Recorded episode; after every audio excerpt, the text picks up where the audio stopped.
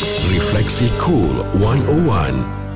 اللهم صل على سيدنا محمد النبي الأمي وعلى آله وعلى آله وصحبه وسلم وعلى آله وصحبه وسلم. اللهم صل على سيدنا محمد النبي الأمي وعلى آله وعلى آله وصحبه وسلم وعلى آله وصحبه وسلم Assalamualaikum warahmatullahi wabarakatuh.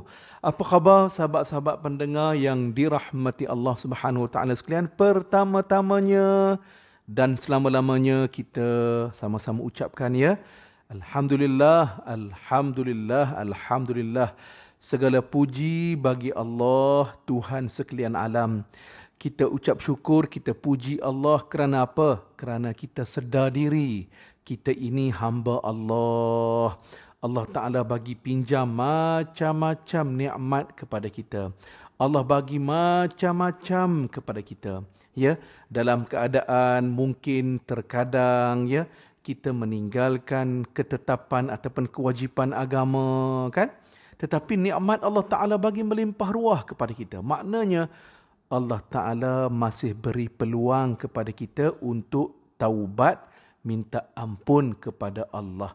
Karena itulah tuan-tuan dalam hidup kita ini mesti sentiasa kita minta ampun, kita bertaubat kepada Allah Subhanahu wa taala. Baik saudara yang dirahmati Allah, Nabi sallallahu alaihi wasallam sebutkan kepada kita al-kaisu man dana nafsahu wa alima wa amila lima ba'dal maut.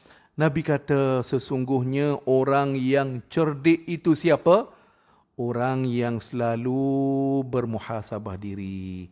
Orang yang selalu merenung, memikir apa kesalahan dia. Apa kekurangan diri dia.